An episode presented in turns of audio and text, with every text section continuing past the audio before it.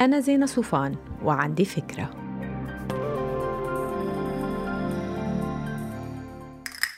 هاي. بدكم تعرفوا إمتى بيكون غلط كتير انكم تتدينوا في ناس بيفكروا إنه الدين غلط من حيث المبدأ. لا مش مزبوط.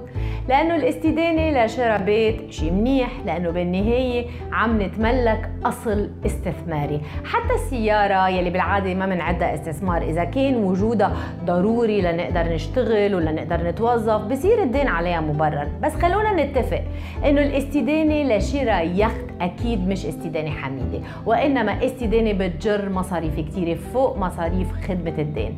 وكمان الاستدانة عشان نعمل حفل زفاف كبير فكرة سيئة بتخلينا نبدأ حياتنا العائلية التقال. وأكيد المجوهرات يلي ما بنقدر على حقها كاش فيها تتأجل لحد ما نصير نقدر.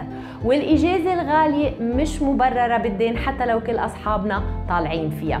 ولما نجدد بيتنا أو نفرشه أكيد الاستدانة لشراء أحدث جهاز تلفزيون بدل تلفزيوننا يلي مش خربان هي فكرة مش كتير ذكية. كمان شراء قطع فرش من ماركات غالية بالدين مش استثمار مجدي أبدا. المختصر بالموضوع بسطرين.